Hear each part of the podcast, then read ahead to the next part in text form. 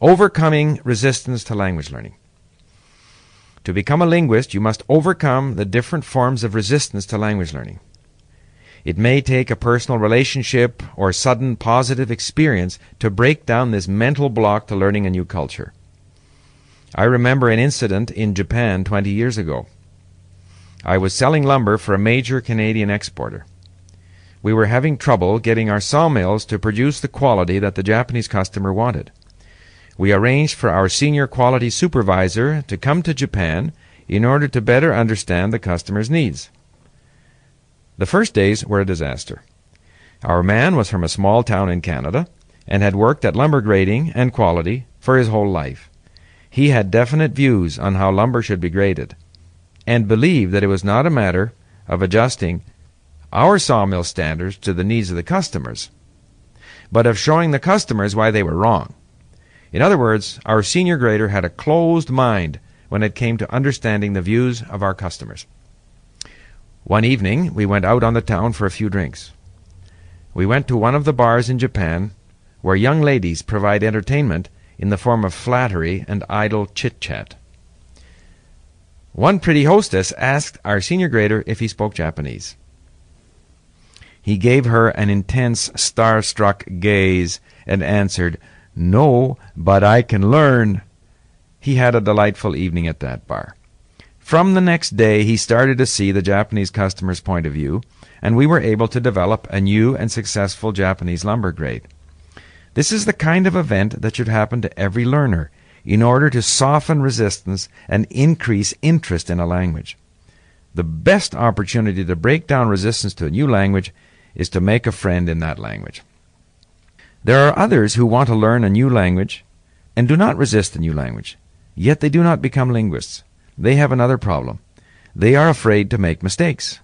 These people put pressure on themselves to achieve accuracy or perfection at a stage when they have no feel for the language and cannot visualize themselves comfortably using it.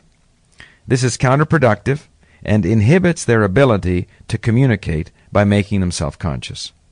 If you are willing to communicate at your level, even imperfectly, you will start to gain the confidence and the motivation to improve. Pronunciation, grammar, and vocabulary can then be learned naturally when the time is right. By communicating and making mistakes, I was able to learn and improve. Roughly 40 years ago, in a university class in France, I was making an oral presentation.